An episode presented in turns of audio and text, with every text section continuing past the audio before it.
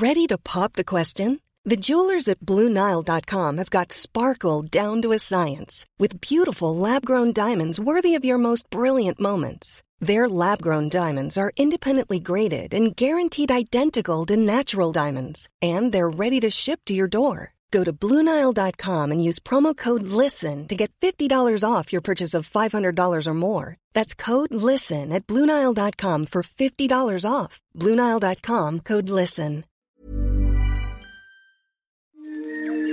This is an RNZ podcast. They say it takes a village to raise a child.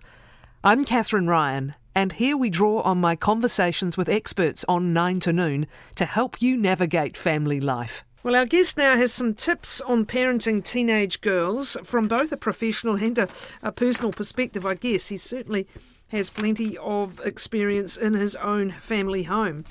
However, it is his professional work, Dr. Justin Coulson, PhD, that has produced the book Misconnection Why Your Teenage Daughter Hates You, Expects the World, and Needs to Talk.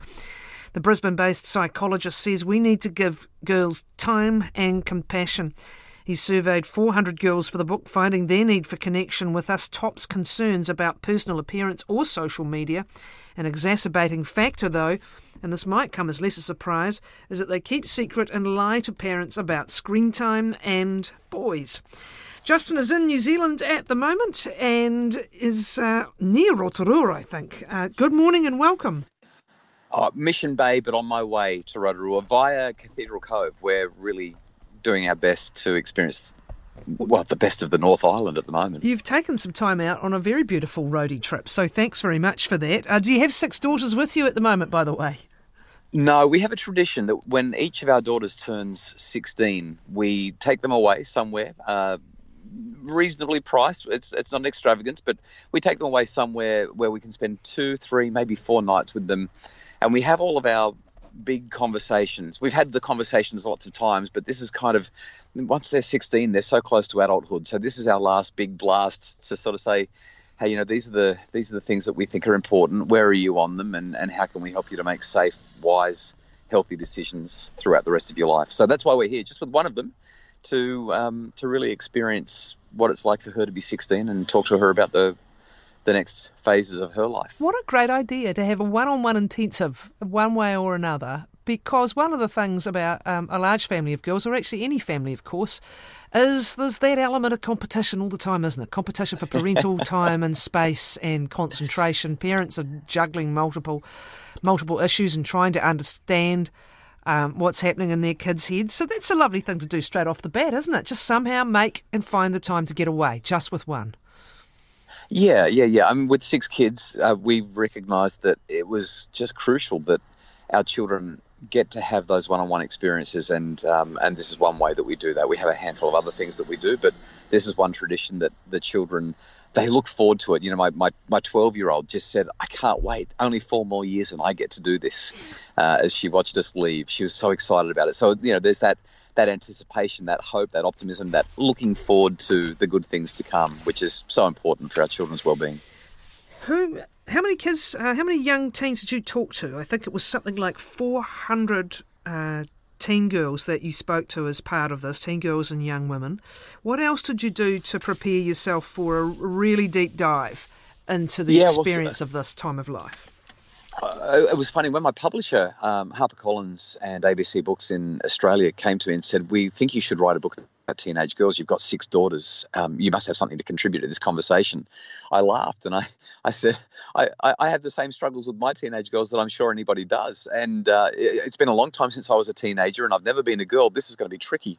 And so I, I, I really sat down with a handful of parents, uh, a handful of people that I really look to for advice, and and even with my own kids uh, and and just said, what are the questions that we really need to be asking? Like, what what what do parents really want to know? What what do children actually really want their parents to ask and also what do they not want them to ask and that kind of became the basis of where the questionnaire and the survey and the interviews and focus groups uh, kind of went uh, I talked to psychologists, I talked to school principals and counselors and uh, police and all sorts of people to really get to the guts of what is really happening for our teenage daughters today. and and they were remarkably candid.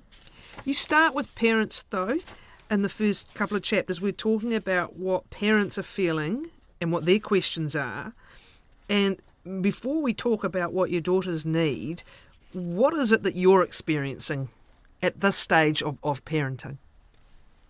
Uh, me personally, or what is it that parents? No, no, no. are Parents, parents are yes, parents. Yeah, yeah. So, so I think one of the biggest things uh, that came out in my interviews with parents, particularly, was uh, I, I love this child so much. I want the very best for her, uh, but I just want to keep holding her close because she's only 13 or she's only 15 or she's only 17 she's still just so little and i don't want to let her go. And yet i want her to spread her wings. I want her to fly. It's just that every time she gets that opportunity to do it i want to i want to rein her back in and pull her close again hold her uh, keep her safe, know where she is, protect her, all that sort of thing. So there's this, there's quite a dramatic tension that a lot of parents identified, where as much as they might say to their friends in moments of anguish, "Oh, for goodness sakes, I wish she'd just move out and leave me alone already," um, most parents really don't want that to happen. They want to stay closely connected to their uh, to their daughters. And and ironically, the daughters have said the same thing about their parents.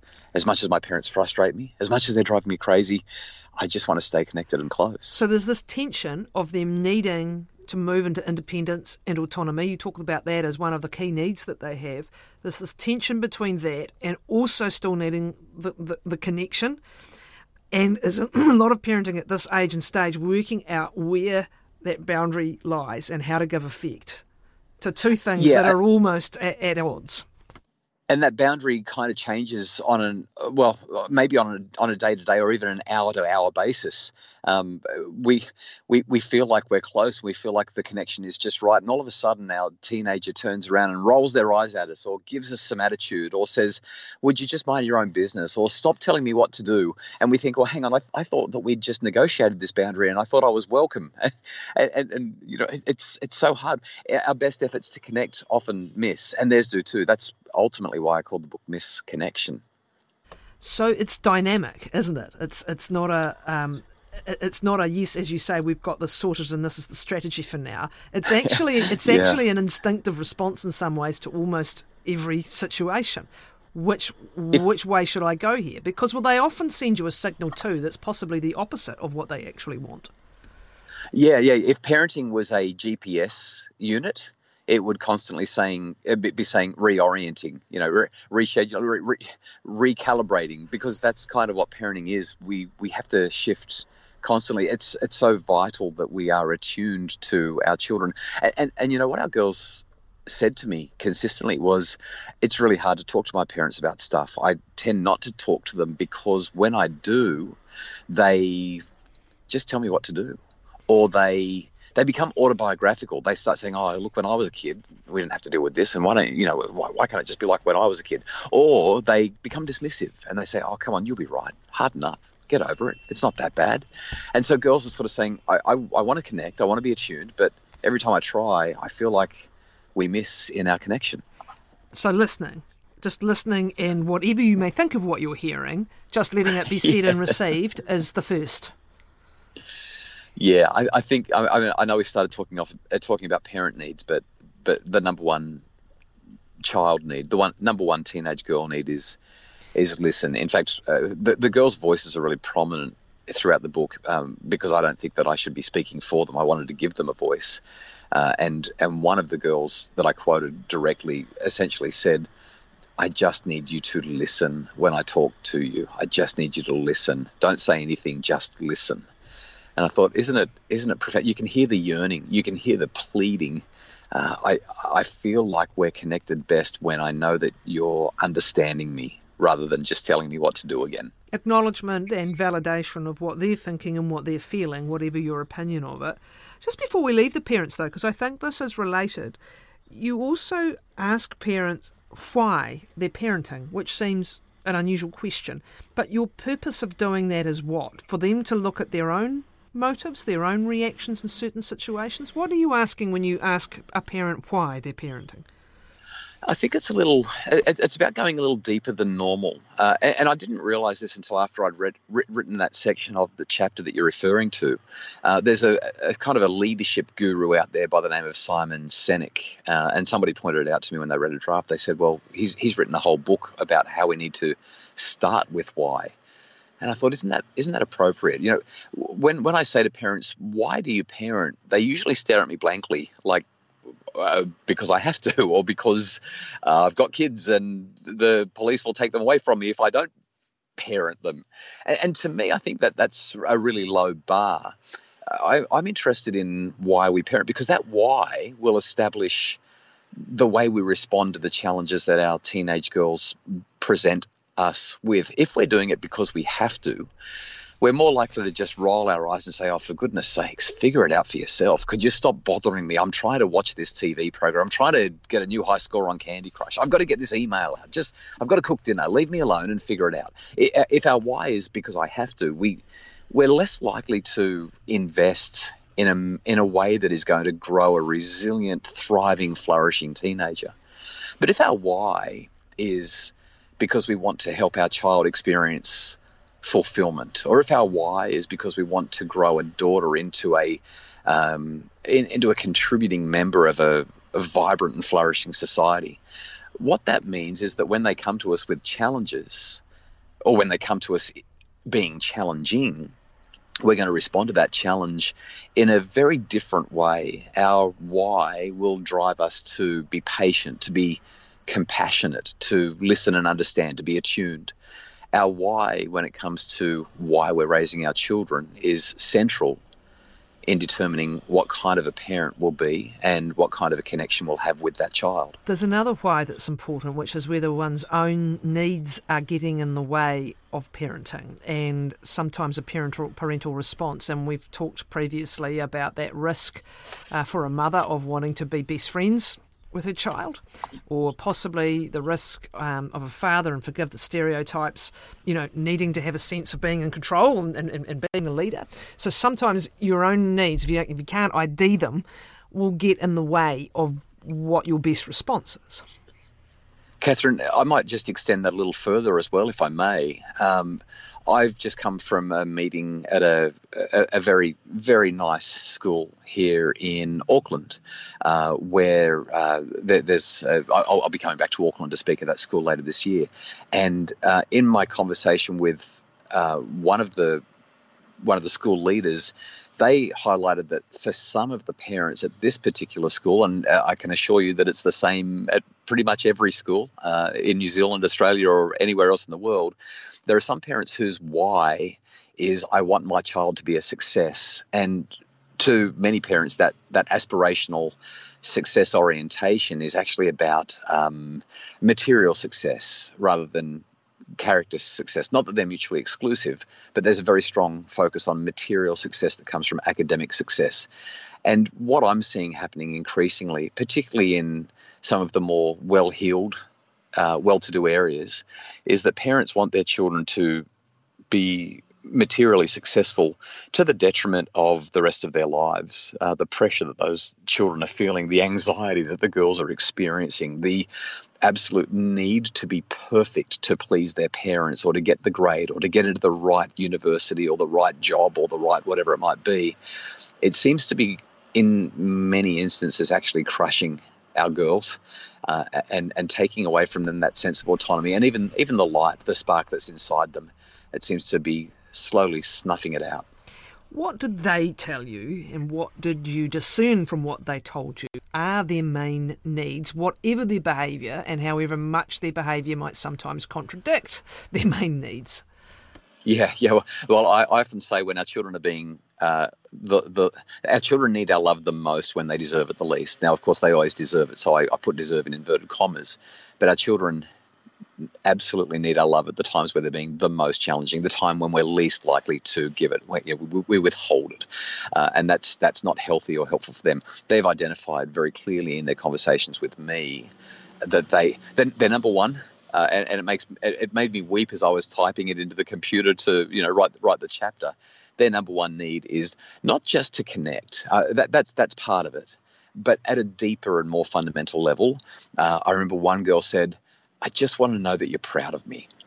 I just want to know that um, if you had a choice between me and you know a fancy lifestyle or me and a million dollars or me and this or me and that i need to know that you'd choose me there's this this deep seated uh, i think that it's biological i think that it's it's an undeniable uh, real uh, thing that we're born with to to be connected and to feel worthy to feel like i matter to feel like i belong and that goes that goes deeper than just mere connection. The, the, the sense of belonging.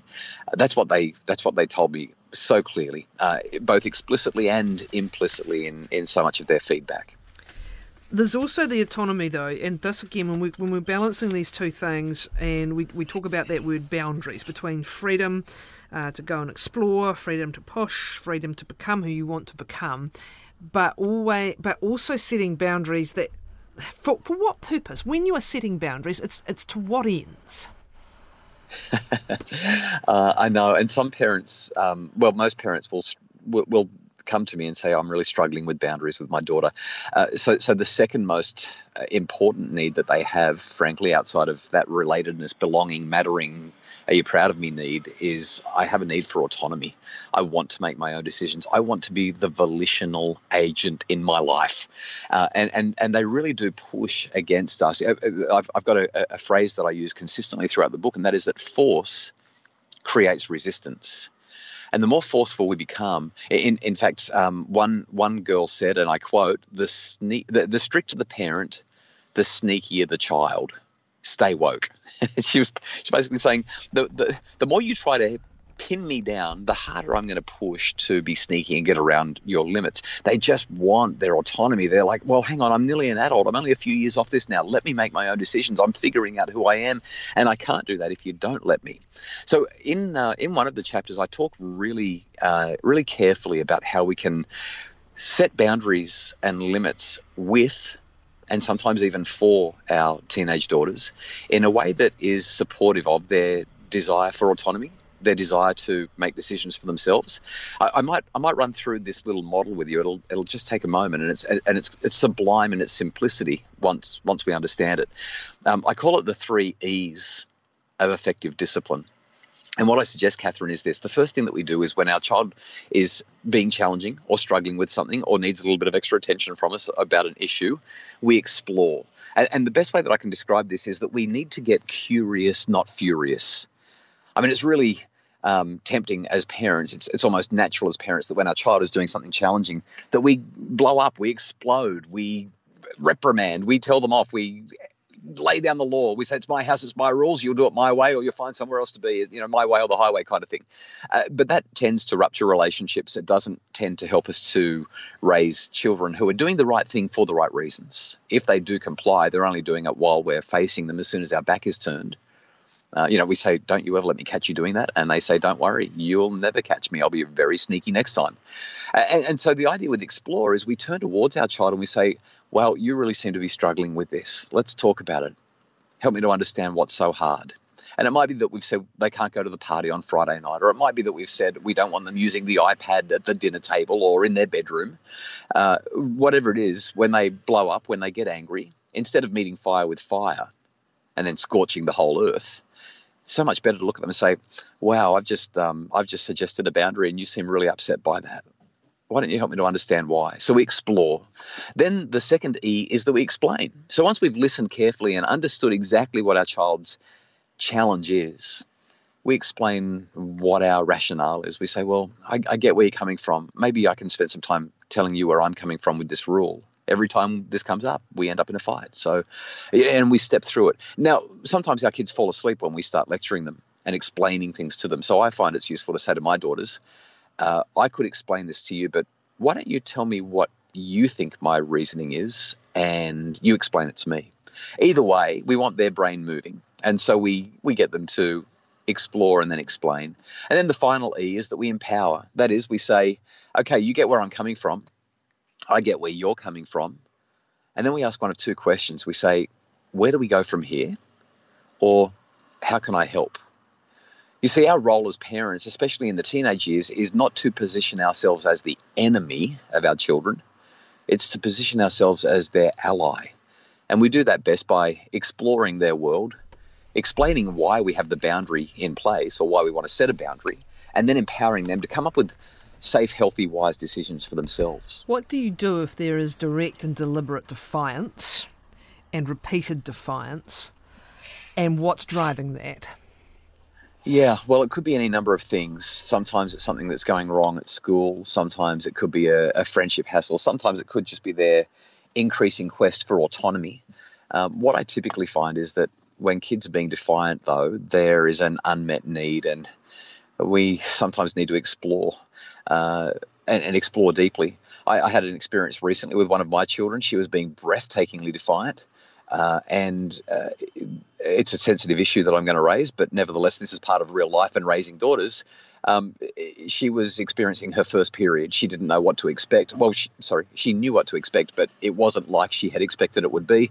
Uh, and it took it took me 10 or 15 minutes of poking and prodding before she finally revealed that to me. And I called out to mum, and mum and I sat down and we had a chat with her. And everything calmed itself down. It, it could be any number of things, and our job is to investigate sensitively and delicately. You don't do heart surgery with sledgehammers. What is it these uh, girls told you? They um, they talked about subterfuges and lies and some details to you, and what was some of the some of the insights you've got about that that you can share with people? Um, in terms of insights, I guess the first insight is that our, our daughters will deceive us if they feel like they're going to get in trouble. And so I think that as parents of teenage daughters, we need to make a point of letting our kids know I'm not interested in getting you in trouble. I'm interested in working with you and helping you and figuring things out. That's my that's my goal. That's my mission here. I don't ever want to get you in trouble. I just want to work things out with you. Uh, that helps them to feel safe and it positions us as an ally rather than an enemy. Uh, I mean, they're, they're lying about um, their device usage, for example. So, one of the most common things that they lie about is what they're doing on their devices, how many Instagram accounts they've got, how, many, um, how, how, much time they're spending on TikTok or Snapchat. Uh, they're lying about um, you know, their, their boyfriend. Their boyfriend may not be in their phone under his name. Their boyfriend might be in their phone under the name Cassie or Bree or um, Jemima. You know, they, will they'll put their boyfriend's name under a girl's name. And, and the reason that they're doing this is because they think they're going to get in trouble. Um, they'll they'll do sneaky things with their devices and they won't tell us because they think we're going to say, if you lie to me about what you're doing on your device, I'm taking it off you. You'll lose it for a week. And they think, well, I can't bear to be without my device. I mean, that's like telling me I can't have oxygen for a week. And so they lie. Our, our job, therefore, is not to threaten them and punish them. Our job as parents is to set effective limits with them by exploring, explaining, and empowering, by coming up with ways that they can have the good things, the safe things, the healthy things that they want in their lives in ways that we can feel good about. And if they can't, I've got to be honest, every now and again, the parent has to say, Well, I get what you want, I understand what you're asking for, but as the parent, now that we've had this conversation, I, I can't let you go to that party. Some, I can't let you have that thing. Yeah. There's some useful details on just how um, creative they are and their subterfuge as well that, that, that readers might enjoy in the book. Social media and the pressure of social media is um, evident in, in, in, various ways and, and what they tell you and, and, and also in what the points of conflict are.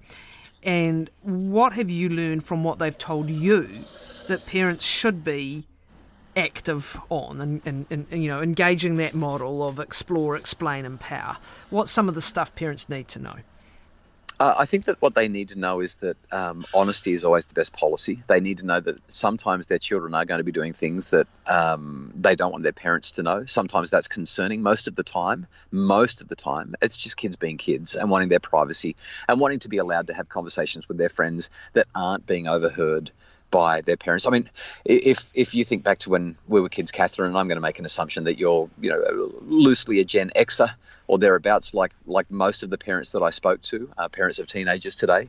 Um, what what I found with the, the Gen X and the Gen Y parents is that we used to try to get these private moments. Uh, we, we'd, we'd pick up the telephone that was connected to the wall by a cord.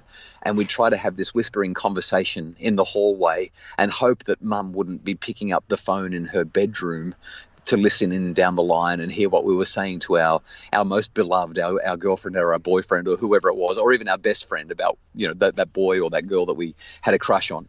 Um, we always wanted to have uh, time ourselves to um, to, to work through this stuff on our own. And our children are saying the same thing. And for the most part, they're just being kids and they're being delightful in their in their childhood experiences. I think though that we've also got to make sure that we're connected enough to sense when there's something wrong. We've got to have a level of trust with our children so that if there's something going wrong, they'll tell us. And even if they won't tell us, we'll be close enough to someone somewhere to know that, oh, hang on, I do need to just I just need to step in here. I need to be a little bit closer to my child so that we can work this out. One point just to finish, Justin, you do encourage people to watch out for the ever present Instagram influencers and to try and be proactive in pointing them towards people who are. Um, you know, fulfilling their distance, destiny in different ways, whether it's artists or designers or thinkers or something that your daughter shows some interest in. Is that was that a constant recurring theme from these girls you talk to? Nearly 400 of them, the Instagram influencer.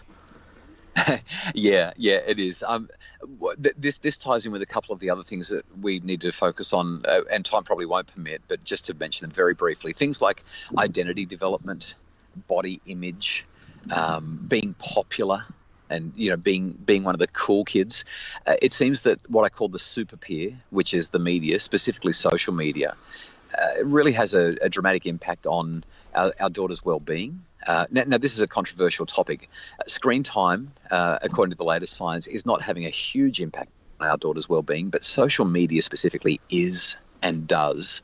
Uh, and that's because it sets up this ideal of what's hot, what's popular, what's right, what's wrong. And our children, if they're not careful, can become consumed by that. You know, you've got to look a certain way. If you look a certain way, you're going to be, well, you're going to be hot. And if you're hot, you're going to be popular and you're going to have lots of friends and uh, all, the, all the cool gadgets and, and be one of the cool kids. So, my advice to parents is encourage your children to follow people that they know that they feel good about and also follow people who are not necessarily popular for being popular or famous for being famous, but instead are changing the world in meaningful ways, are, are, are, positive influences of how we can find fulfillment in our lives rather than just look hot and have lots of followers. Thank you, Justin. Safe travel, safe drive. I can hear the cicadas, so it sounds like the weather's good. Dr. Justin Coulson, PhD. Misconnection is his book. It's published by ABC Books. Hi. This is Craig Robinson from Ways to Win, and support for this podcast comes from Invesco QQQ, the official ETF of the NCAA. The future isn't scary. Not realizing its potential, however, could be. Just like on the recruiting trail, I've seen potential come in many forms as a coach. Learn more at Invesco.com slash QQQ. Let's rethink possibility. Invesco Distributors, Inc.